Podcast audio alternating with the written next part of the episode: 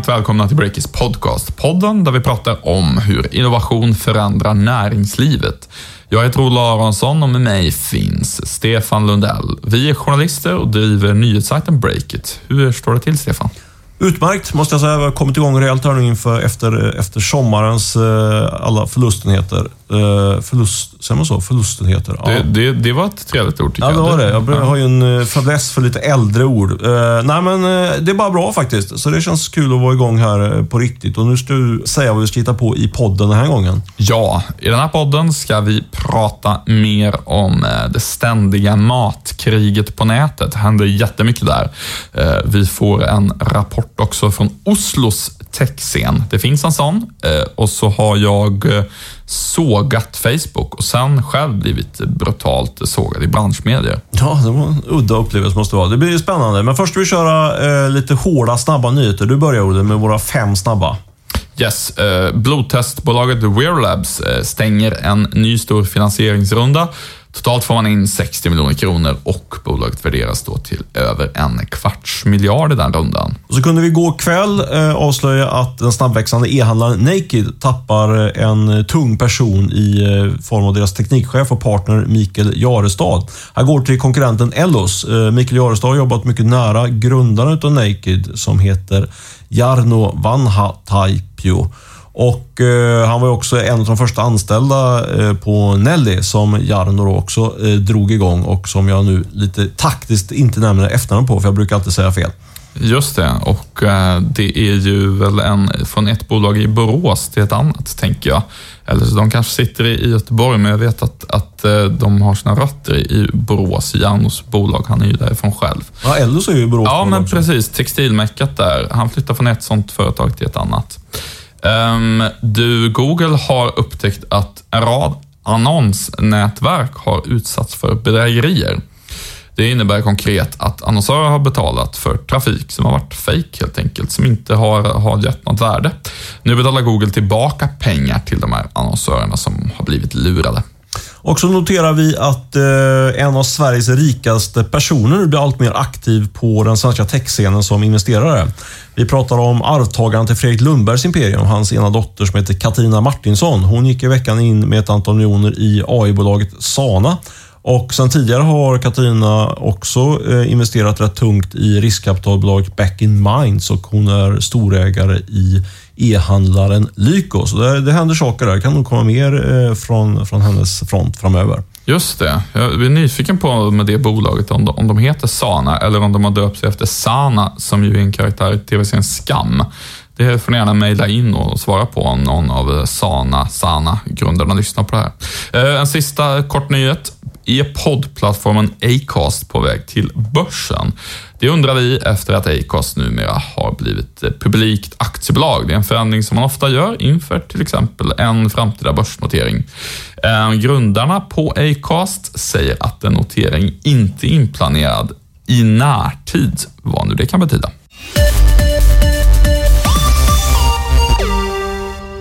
Vår huvudsponsor vecka ut och vecka in är ju Rackfish. Det är ett bolag som eh, hjälper oss att göra den här podden möjlig och det är ju också ett premium hostingbolag. Så mycket premium att vi nu har faktiskt valt att själva flytta hela vår sajt till just eh, Rackfish. Ja, jag känner mig väldigt trygg med det måste jag säga och det menar jag verkligen. Ja, det var, ju så, det var ju du som tillsammans med vår utvecklare skötte dialogen med Rackfish eh, nu så här i efterhand. Hur tyckte du att Rackfish har skött sig? Ja, men jag tycker faktiskt det var väldigt transparent och väldigt, väldigt förtroendeingivande. Eh, det är ju skönt med just hosting att eh, man har en aktör som man känner att eh, man är 100% säker på att de vet vad de gör. Till att börja med så tyckte jag att Rackfish gav en väldigt, väldigt tydlig offert. Man såg vad varje del kostade för sig. Man kunde fritt ta bort och lägga till i offerten beroende på vilka tjänster man ville ha. Väldigt modulärt kan man säga. Och det tycker man ju jättemycket om som kund, att det liksom inte bara finns tre färdiga paket att välja mellan, utan man kan välja mer fritt smörgåsbord. Och sen så tycker jag också att Johan på Rackfish svarar väldigt bra på våra frågor. Eh, Magnus Rundlöv, som är vår utvecklare, som tidigare bland annat har byggt mjukvara för Kanadas flotta. Han grillade Johan en del kring sådana här tuffa frågor som vad händer eh, om ert datacenter slås ut av en brand och så vidare. Jag tycker att Johan på Rackfish hade bra svar på allt. Va, men vad händer då? Det vill man ju faktiskt veta. Vad händer om det börjar brinna? Ja, nej, jag var väldigt nyfiken på det själv. Man tänker inte på sånt till vardags, men om det börjar brinna eh, på Rackfish datacenter i Stockholm, eh, och det är ju väldigt osannolikt då, ska vi säga till att börja med, att det händer. Men om det händer så hanteras det snabbt av automatisk utrustning som släcker utan att skada utrustningen. Eh, och anläggningen är dessutom bevakad av människor på plats dygnet runt som kan hantera alla problem som uppstår. Och dessutom så är det så att om den här hallen trots allt ändå skulle skadas allvarligt så finns det en reservhall i Uppsala och där finns det en backup på till exempel hela Breakit sight så att man kan återställa därifrån. Och allt det här känns det ju väldigt, väldigt bra att ha fått tydliga svar på, måste jag säga. Det får man säga. Det är vad man kallar hängsle och livrem upphöjt till två där. Eh, mycket bra. Eh, och om du som lyssnar i, på den här podden också vill grilla vår, eller inte vår, men vår leverantör av Rackfish-grundaren Johan Olde eh, med några frågor i detta ämne eller kanske rent av eh, själv ska beställa en lösning från, från Rackfish. Gör det genom att ringa 08 425 018 18. Alltså 08 425 018 18. Gör det! I veckan kunde vi ge den första rapporten om vad matkriget som rasar i Stockholm faktiskt kostar kronor och ören. Det var eh, marknadsledaren Flora som redovisade en förlust förra året på drygt 32 miljoner kronor. Eh, vad säger du om de siffrorna, Stefan? Uh, ja, men det är väl både, både förvånande och inte förvånande. Uh, det är ju, om man tittar på, på det som är kanske lite mer förvånande, är att det är de facto en riktigt saftig förlust. Eh, uh, 32 miljoner kronor på en omsättning på ungefär 75 miljoner kronor innebär ju att de på varje krona de, de eh, omsätter så förlorar de ungefär en 50-öring och det är ju inte någon, någon höjdare. Eh, och då är de ändå störst på marknaden, så man kan ju, man kan ju bara spekulera i vad, vad konkurrenterna då, Uber Eats, Hungrig, Volt, eh, redovisar för resultat. De är nog förmodligen ännu mer svarta, de, eller röda de siffrorna. Eh, samtidigt så vet vi ju att det är ett, eh, ett chicken race då mellan, mellan Foodora och de andra tre aktörerna. Så det, det är ju ganska naturligt att man, eh, att man i det här läget gör rätt stora förluster. Mm, det är ju verkligen ett, eh, vad ska man säga, chicken race om vem som orkar göra störst förluster genom att göra mycket marknadsföring kan man säga, för att driva ut de andra. Uh, du tror att det bara är en part som kan, kan vinna det här racet eller kan det liksom stå fler vinnare kvar när, när kriget är slut? Jag tror faktiskt att det bara kommer vara en eller möjligtvis eh, två aktörer kvar inom, eh, inom låt säga 12 till 24 månader. I alla fall i den här nischen av, eh, av matleveransbranschen som, som handlar om att köra ut maten via cykel. Jag kan återkomma till, till de övriga delarna. Där finns det nog utrymme för fler aktörer. Eh, men sedan i våras så, så agerar ju, försöker ju de här aktörerna som agerar på Stockholmsmarknaden att eh, prisa sig in helt enkelt genom extremt låga utkörningsavgifter och ibland inga avgifter alls och, eh, för att få maten utkörd. Och det går ju såklart inte att hålla på så i längden. Men, men just nu så, så tror jag att de flesta aktörerna i alla fall gör det med öppna ögon. Så att man, man tar stora förluster för att man ser att det kan ligga en luttraktiv marknad eh, framöver och, och sluka. Du, du har ju tillsammans med vår kollega Erik Wisterberg tittat närmare på de här olika aktörerna och hur det går för dem. Eh, vad tror du, vilka kommer slås ut? Ja, vi har ju då eh, Hungrig, Volt och vi har Uber Eats och Foodora. Om vi börjar med Hungrig som är egentligen den enda riktigt svenska, helsvenska aktören. Har ju sina rötter i Malmö där det har gått bra för det. Där kommer de säkert finnas kvar. Men eh, här i Stockholm har de ju, de gick ju in då med, med lite buller och bång får man säga här i, i våras. Men de, man ser dem ju aldrig ute på gatorna. Eh, det enda jag har sett är, är en en eh, reklamkampanj på bussarna. Eh, och de, Det känns som att de lite grann har eh, gett upp innan de ens har börjat. Så de tror jag eh, kan vi räkna bort helt enkelt. En annan intressant spelare är Volt som eh, backas upp av eh, Wallenbergarnas riskkapitalbolag EQT, EQT Ventures. De har fått in mycket pengar och jag tror att de blev lite Eh, de har nog inte räknat med, med att det skulle vara så många spelare som gick in på, på Stockholmsmarknaden. De har ju sina rötter i, i eh, Finland, Helsingfors, så där, där går det, tuggar det på bra. Det är ju inte så att Volt är uträknad på ett generellt plan, men däremot i Stockholm så skulle jag säga att Volt kommer inte heller överleva här på, på den eh, Stockholmsmarknaden. Då. Det är väldigt intressant där måste jag säga. att Det är, det är verkligen lite grann som Uber och så. Det är en marknad som man tar stad för stad. Liksom, att, eh, det är inte land för land, utan man kan förmodligen vara en jättestark aktör i Göteborg, men inte vara det i Malmö. Till ja, men så är det. Den är väldigt lokal. Man, man eh, struntar ju lite grann om, eh, om man bor i Uppsala, vem som är störst i Stockholm. Liksom.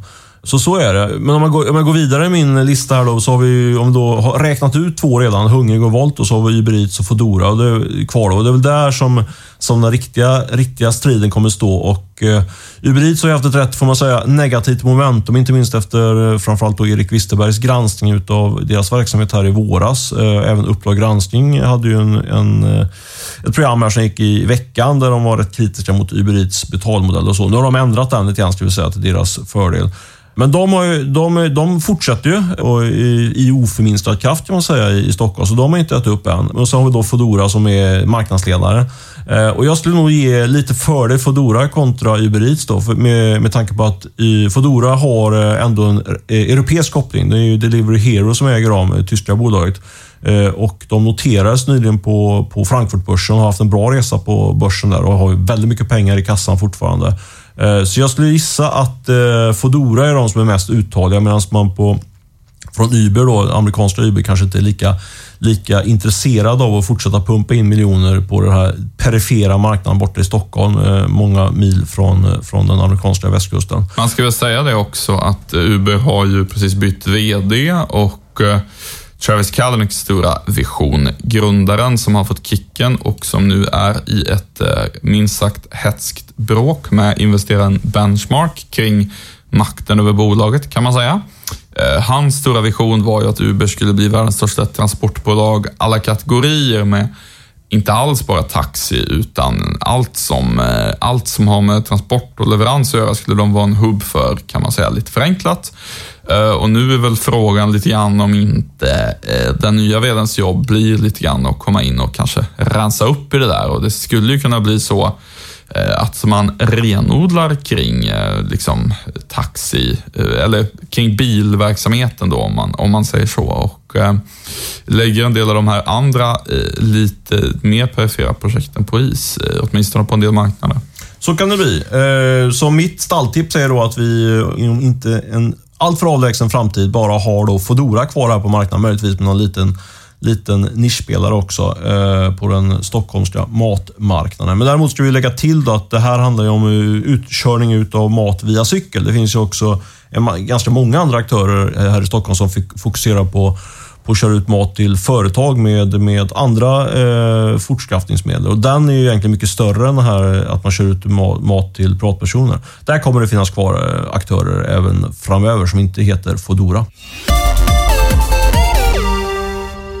Yes, Olle, nu ska vi rikta strålkastarljusen mot dig här. Du har ju varit eh, rejält i skottgluggen den senaste veckan i så kallad branschmedia. Eh, jag ska innan eh, jag ska fortsätta den grillningen av det här, jag försöker mig på en liten kort sammanfattning av vad det här storbråket, inom citationstecken kanske man säga, har handlat om.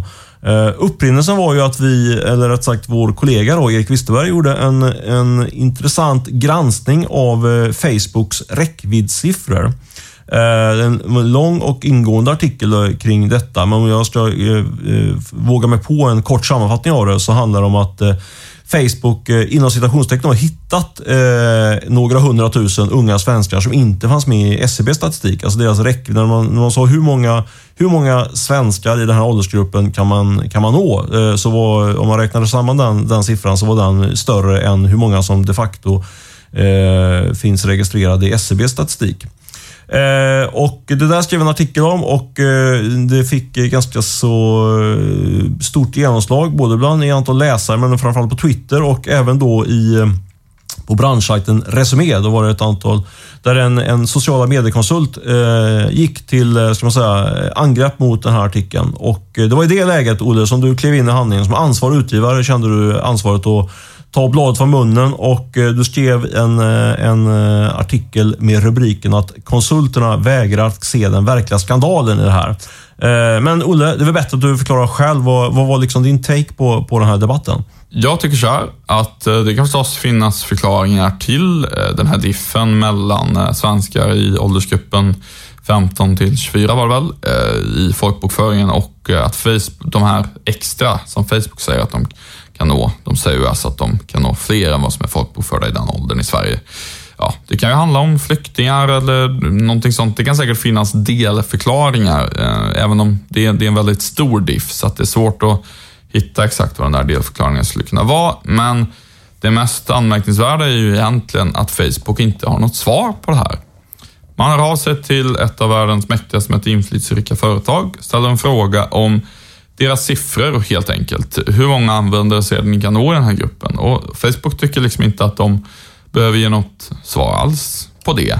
Och hur man då ska se på att de inte ger något svar, det är väl egentligen det jag tycker är det mest anmärkningsvärda. Ehm, för det är ju så att Facebook är ju ett otroligt mäktigt företag och då tycker jag att precis som med till exempel politiker, att om man ställer någon fråga kring eh, en relevant fråga kring en siffra som en politiker har droppat i något sammanhang, då måste man ju ha utgångspunkten att det bär inte alls trovärdighetens prägel om inte den politikern, eller det företaget för den delen, kan svara på den frågan eller vill svara på den frågan.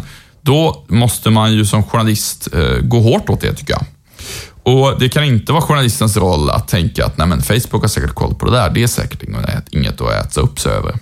Men om vi grottar lite ytterligare ändå ner i den här själva, eh, det här branschspråket. Då. Varför tror du att, eh, att uppenbarligen då, både du och Erik då, eh, trampar på lite ömma tår? Då? Det är ganska, ganska många eh, tunga eh, personer i den här, i den här får man säga, ankdammen som går ut och, och vevar. Vad, vad, vad handlar det om tror du?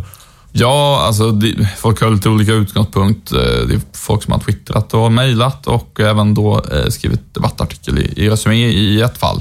Får jag bara sticka in att det kan... Jag känner att nu när jag la över frågan till dig. Alltså, jag tycker det är kul att folk agerar och reagerar. Och man kan ha olika så, åsikter om allting. Det låter som att eh, vi bara slår på de här. Det, ja, vi välkomnar såklart debatten. Och, eh, men vi tar ju såklart vårt eget eh, medium till... till vi tar ju, använder det såklart för att slå tillbaka. Det är det vi gör nu kan man säga. Ja, nej, men det, är, det är kul med mediebråk, tycker jag. Och det kommer ju aldrig ta slut det här med att vi diskuterar siffror och hur man ska mäta och så med annonsering. Eh, men den liksom stora, viktiga frågan som faktiskt också har eh, kopplingar till vad man har för syn på företagens syn i det demokratiska samhället, om man får vara så högtravande. Det är att det finns, det är återkommande så att Facebook, Google, Apple, eh, andra stora internetföretag, de vägrar ju svara på hur de egentligen prioriterar i vad de visar för någonting för användarna. Eh, Facebook vill inte berätta hur deras algoritm eh, fungerar och så vidare. Google vill inte berätta hur deras algoritm eh, fungerar. Och det är väl fine att eh, att de då mm, vill hålla det hemligt, liksom, så att inte, det, det, det, kan man ju förstå på ett sätt också, att de inte ska skriva ut en hundra sidor lång manual, att så här gör du för att nå väldigt många på Facebook. Men Eh, det innebär ju liksom, det innebär ju fortfarande att man som journalist ska ställa kritiska frågor om de siffror de ändå redovisar. Ehm, och sen så är det ju så att, ja, men då eftersom de inte svarar, då uppstår det ju liksom en marknad för professionella personer att göra kvalificerade gissningar om så här gör du för att komma högt upp i Google och, eller Facebook och så vidare. Och De här konsulterna, de lever ju på sin kunskap, men som ändå är till viss del ändå gissningar. Och eh, det är klart att då blir det ju att vi lite grann utmanar deras eh, tankeledarskap där när vi som journalister klampar in och liksom ifrågasätter grundfundamenten någonstans. Men det tycker jag bara är liksom, det är, det är bara bra och det, det får man nog liksom, alltså jag tycker nog att de här konsulterna själva borde tycka att det är bra att vi som journalister finns och ja, ifrågasätter Facebooks siffror och driver fram större eh, transparens där. Eh, det här, det här lite grann, det kan bli lite grann att man vi kommer in som granskande journalister och sen tycker sociala mediekonsulter eller sökordskonsulter att vi lite grann klampar in på deras revir så att säga och vill ändra spelreglerna någonstans. Och då menar jag att det, det tycker jag är bra att vi, att vi gör det faktiskt. Det, det, det, måste jag säga. Vi kan inte ha den här lite hovsamma inställningen som man har om man har Facebook som, som samarbetspartner. Utan vårt roll i, vår roll är att, att liksom våga utmana etablerade sanningar där. Och det, det, det, tror jag liksom är rätt farligt om vi, eh, om vi slutar göra det och bara liksom låter Facebook sätta alla spelregler och har som utgångspunkt att man kan alltid lita på dem. Inte, vad tycker du? Du stod ju lite mer vid sidan av och såg mig slugga mot andra i mediebranschen. Nej, men jag tyckte bara att eh, vår huvudpoäng, vi är en affärssajt och vi, det, det, faktamålet var ju att, är ju att man som annonsör på, eh, på Facebook, om man köper den här breda räckvidden, då betalar man ju för potentiellt för folk som, som har redan nått. Eh, det, för det var, man framförde ju argument om att det är många dubbla Facebook-konton och sådär. Då tycker jag i min enkla värld, så det är klart att man som annonsör inte får betala för dubbla Facebook-konton. Och då säger de här konsulterna, men då ska man anlita en sån som jag, så jag hjälper dig och, och guidar dig rätt i det här. Men eh, det finns ju många småföretag som köper Facebook-reklam eh, på egen hand. Vi också, till och från. Så jag vet inte, i min värld är det ganska enkelt så. Men det, sen såklart man, man, att det finns en demokratisk aspekt på det hela, att man, att man måste kunna få svar från de här stora techjättarna. Eh, så där, där håller jag väl med dig helt enkelt.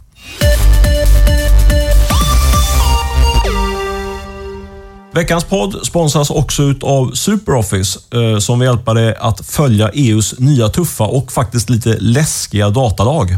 Yes, eh, det handlar alltså om dataskyddsförordningen, även kallad GDPR. Eh, och den innebär ju bland annat att svenska företag som behandlar personuppgifter på fel sätt, till exempel lagrar mejladresser utan samtycke, de kan få böta upp till 20 miljoner euro. Och det här trädde ju kraft redan i, i vår. Ja, det vill vi inte drabbas av. Det låter som ett dråpslag att få en, en bot från EU på 20 miljoner euro. Eh, hur är det just därför? Hur följer vi själva de här reglerna? Mm, det är ju en relevant fråga. Det gäller ju i högsta grad oss också. Eh, och vi håller precis som alla andra företag på att anpassa oss till dem. Vi är på ganska god väg, tycker jag, men vi är inte färdiga. Och SuperOffice vill hjälpa företag som oss och andra att följa förordningen och det vill de göra med hjälp av deras CRM-system, alltså kundhanteringssystem. Eh, det är ju en extremt viktig komponent i arbetet med att bli GDPR-kompatibel. Eh, I CRM hanterar man ju personuppgifter på flera olika sätt. Eh, och därför så bjuder SuperOffice nu in till ett seminarium med IT-advokaten Agnes Hammarstrand som du kan gå på helt gratis för att förstå GDPR bättre. Något som ett gentilt erbjudande. Eh, gå in på superoffice.se gdpr-seminarium om du är sugen på att anmäla till det här seminariet. Yes, gör det. Eller så kan du googla på SuperOffice och GDPR. Det funkar det med, så hittar du till eh, seminariet. Tack så mycket SuperOffice för att ni sponsrar podden. Då välkomnar vi Breaky-supporter Jonas Delanne in till poddstudion. Tack så mycket. Eh, väldigt kul att vara här igen. Ja, jättetrevligt att ha dig här. Jonas, du skriver ju bland annat om hårdvarubolag, VR, eh, du avslöjar Klarna-chefer som får sparken och så. Eh, men du håller också koll på Norge och deras techscen. Ja, det stämmer. Mitt, mitt gamla hemland faktiskt, där jag har spenderat hela min ungdom. Mm, exakt, och då är det utmärkt att du håller koll på vad som händer där för Breakers räkning. Och nu har du varit i Oslo i journalistiska hänseenden. Vad har du hittat på? Uh, jag uh, åkte till Oslo då i uh, somras för att hälsa på lite bolag, kolla hur techscenen ser ut där helt enkelt. Det har ju varit, ja, på breaket i alla fall, ganska tyst om vad som händer i Norge mm. de senaste två åren.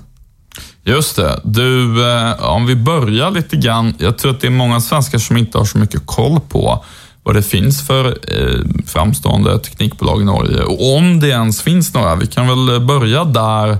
Eh, vilka bolag finns det som, som är heta? Mm. I, I den här eh, svängen så kan man väl vara tydlig med det att det finns ju liksom inget Inget Spotify och inget, eh, inget Klarna. Så. De här eh, unicornsen är ju fortfarande mycket ett eh, svenskt och Silicon Valleyskt eh, fenomen. Ehm, ett av de eh, hetaste bolagen i, i Norge just nu heter eh, Kahoot. Eh, det är en, en quizplattform för skolbarn kan man säga. De har ungefär 40 miljoner användare i månaden, vilket ju är extremt eh, bra får man säga. Och landade en runda på 80 miljoner i somras. Sen så har du eh, ett bolag som heter Seneta som eh, jobbar med något så tråkigt som shippingnäringen och har gjort någon form av prisjämförelsetjänst där. Oj, är, det liksom som, som prisjakt för om jag vill skicka ett gäng eh, oljecisterner till Kina? Typ? Ja, men det verkar så. Jag, jag måste erkänna att jag har inte liksom hunnit... Eh, du har inte testat mig in, eh, Nej, jag, jag, har inte, jag har inte haft så mycket grejer att chippa så att, eh, det har inte blivit att jag har nyttjat den. Eh, och ett annat bolag då som jag faktiskt eh, träffade när jag var där heter ehm, Unacast och det är eh, kan man väl när den här podden går ut läsa om på breaket tror jag. Det är ehm, personerna bakom Wimp, den här Spotify-utmanaren som har startat ett nytt bolag som de hoppas ska bli inom citationstecken nästa Google. Ja, och Wimp bytte ju då namn till Tidal och ägs numera av Jay-Z. Ja, just det. Mm. Så det är det bolaget, det är de som har grundat det. Eh, men jag måste bara fråga, nästa Google, är det en sökmotor de ska bygga?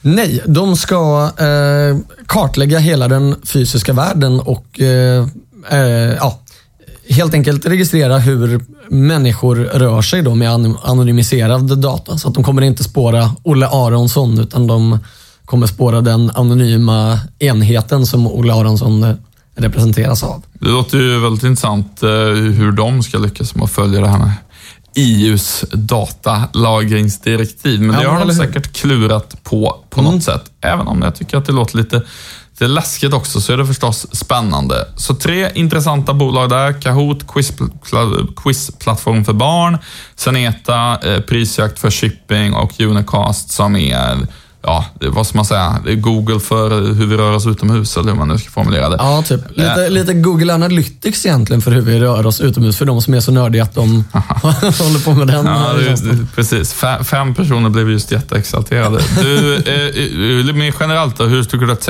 techscenen i Oslo känns? Men det, det bubblar väl på där lite som, som det gör i, i eh, hela Norden kan man säga. Den, den närmaste jämförelsen jag har är, är ju egentligen Göteborg eh, som jag också bevakar från, eh, från tid till annan. Eh, det är mycket att det liksom är ja, tungt industriarv, liksom mycket fokus på hårdvara, hög teknisk verkshöjd, mycket B2B-tjänster, alltså företagstjänster. Eh, och att det liksom finns en, en, en stor vilja att liksom skapa en entreprenörsscen men att det fortfarande då till exempel är ja, brist på lokalt kapital. Att man liksom får leta andra ställen efter, efter finansiering. Och sånt. Det låter ju på ett sätt helt orimligt med tanke på hur mycket pengar typ alla i Norge har. Eh, ja. Men eh, det kanske de löser. Det är en rolig fun fact där bara är att den här norska oljefonden har ju nu över en miljon kronor per invånare i Norge. Mm, just det. Någon miljon Varje norsk person kan dra igång en startup och få en såddrunda på en miljon. Även, ja. även eh, pensionärer och bebisar och så kan få det. Mm. Eh, Okej, okay. eh, nej men det, det, låter ju kanske som att det där med lokala kapitalet kan de ändå lösa, men de måste få igång entreprenörskultur, rätt kunskap och så. Eh, vad skulle du säga att det egentligen beror på att Oslo ändå eh, de facto ligger långt efter Stockholm vad gäller startups?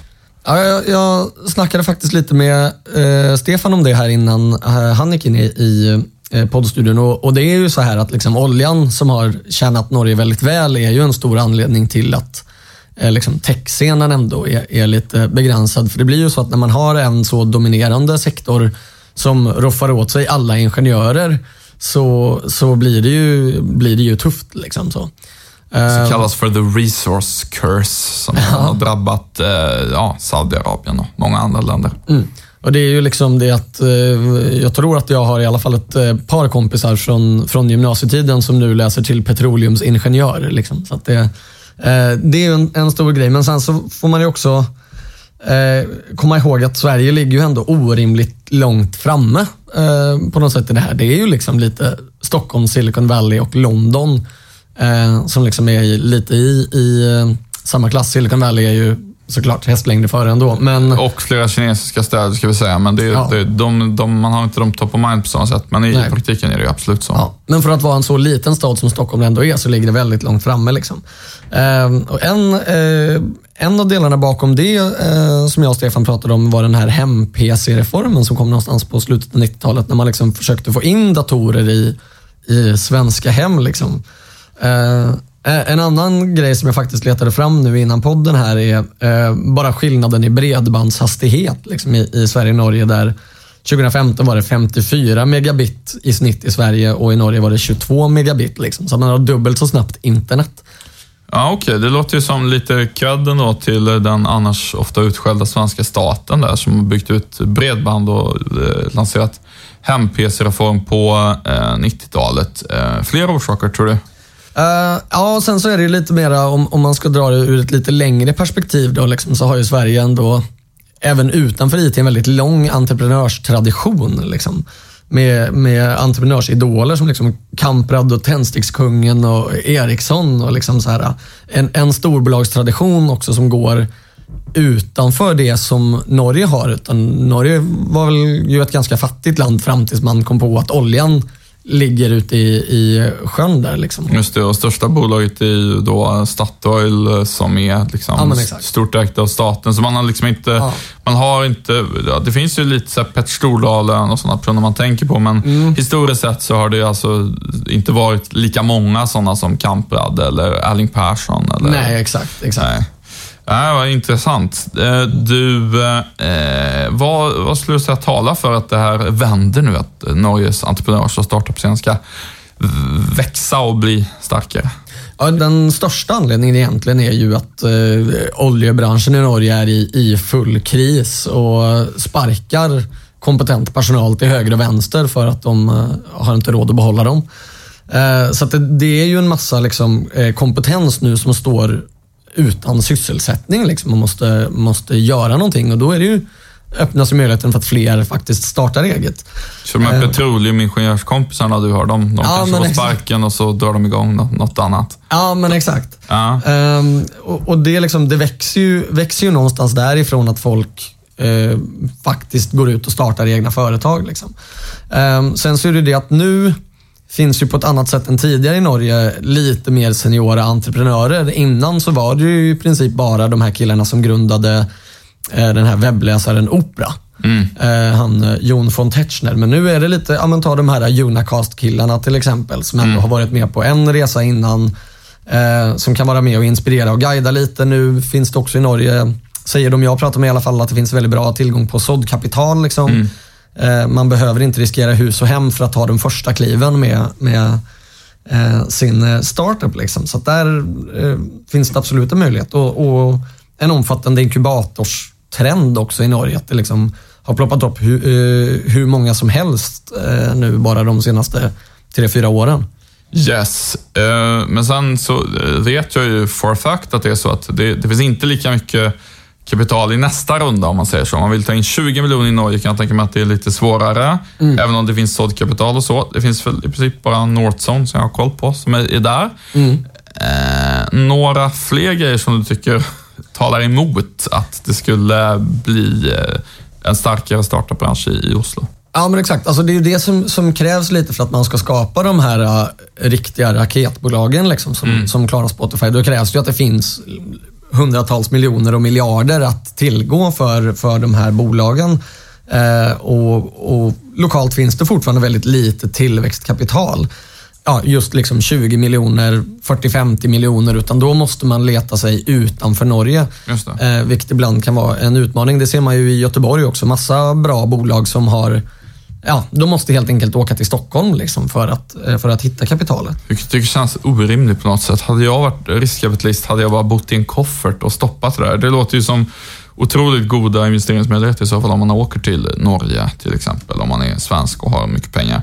Ehm, du, vad, om, vad, vad tror du kommer hända då? Nu, det är lite blandat för och emot här, men en del talar för och en del talar emot. Vad, vad tror du kommer hända? Ja, men det, det som man ser här är att liksom, alltså, eh, en av de viktigaste grejerna tänker jag är att Norge har potentialen nu att få igång den här positiva spiralen man har fått i Stockholm med att eh, tidigare entreprenörer gör exits och eh, kan ja, betala tillbaka till eh, branschen de kommer ifrån. Eh, och får man till det bara med några stycken nu eh, så, så kan det liksom vara starten på en, på en eh, ny våg så att säga. Eh, jag tror ju att det, att det kommer fortsätta växa för att ja, så länge inte oljebranschen liksom vänder igen så, så är det fortfarande väldigt många som behöver sysselsättning. Liksom. Yes, just det. Vi får nästan hoppas då att det går totalt åt skogen ännu mer för, för oljeindustrin i Norge. Ja, men Det exakt. kan ju vara bra av miljöskäl om inte annat. eh, Sådär, lite beroende på. Vi ska inte prata om oljepriset hela, hela podden här, men eh, det, det kommer ju hända mycket där i samband med att eh, bilar blir eldrivna och annat nu framöver, närmaste åren. Där tänker jag också att det finns en, en bra lucka för Stockholms riskkapitalbolag att faktiskt söka sig lite till eh, Oslo och Norge eftersom att det nu är väldigt eh, hård konkurrens. Det känns ju som att det finns hur många riskkapitalbolag som helst i, i i eh, Stockholm nu som tävlar alla om, om samma bolag. Och sätter man sig på, på flyget i två timmar så får man plötsligt en helt, ett helt nytt dealflow. Liksom. Den enda nackdelen är väl möjligtvis då när man ska ta en ordentlig representation i Oslo, att det känns som att det kostar tusen kronor att ta en, en lunch och en öl. Ja, jo. Det, det är förmodligen därför de inte kommer hit. Nej, just det. Just det. Det, är- det, är ing, det är liksom, för det, det, världens dyraste land. Det är liksom inga riskkapitalister som tycker att de har råd att, att komma till Oslo. Nej, vilket man ju också kan tycka är skrattretande i och för sig. Ja, nej, det, jag skojar lite grann. Du, tack så jättemycket för att du var med i podden. Ja, tack själv. Yes, eh, då ska vi runda av här. Vi ska tacka Beppo ljudproduktion som klippte avsnittet och vi ska förstås tacka vår huvudsponsor Rockfish som är med och gör den här podden möjlig. Ha det gott alla lyssnare så hörs vi nästa vecka. Hej då!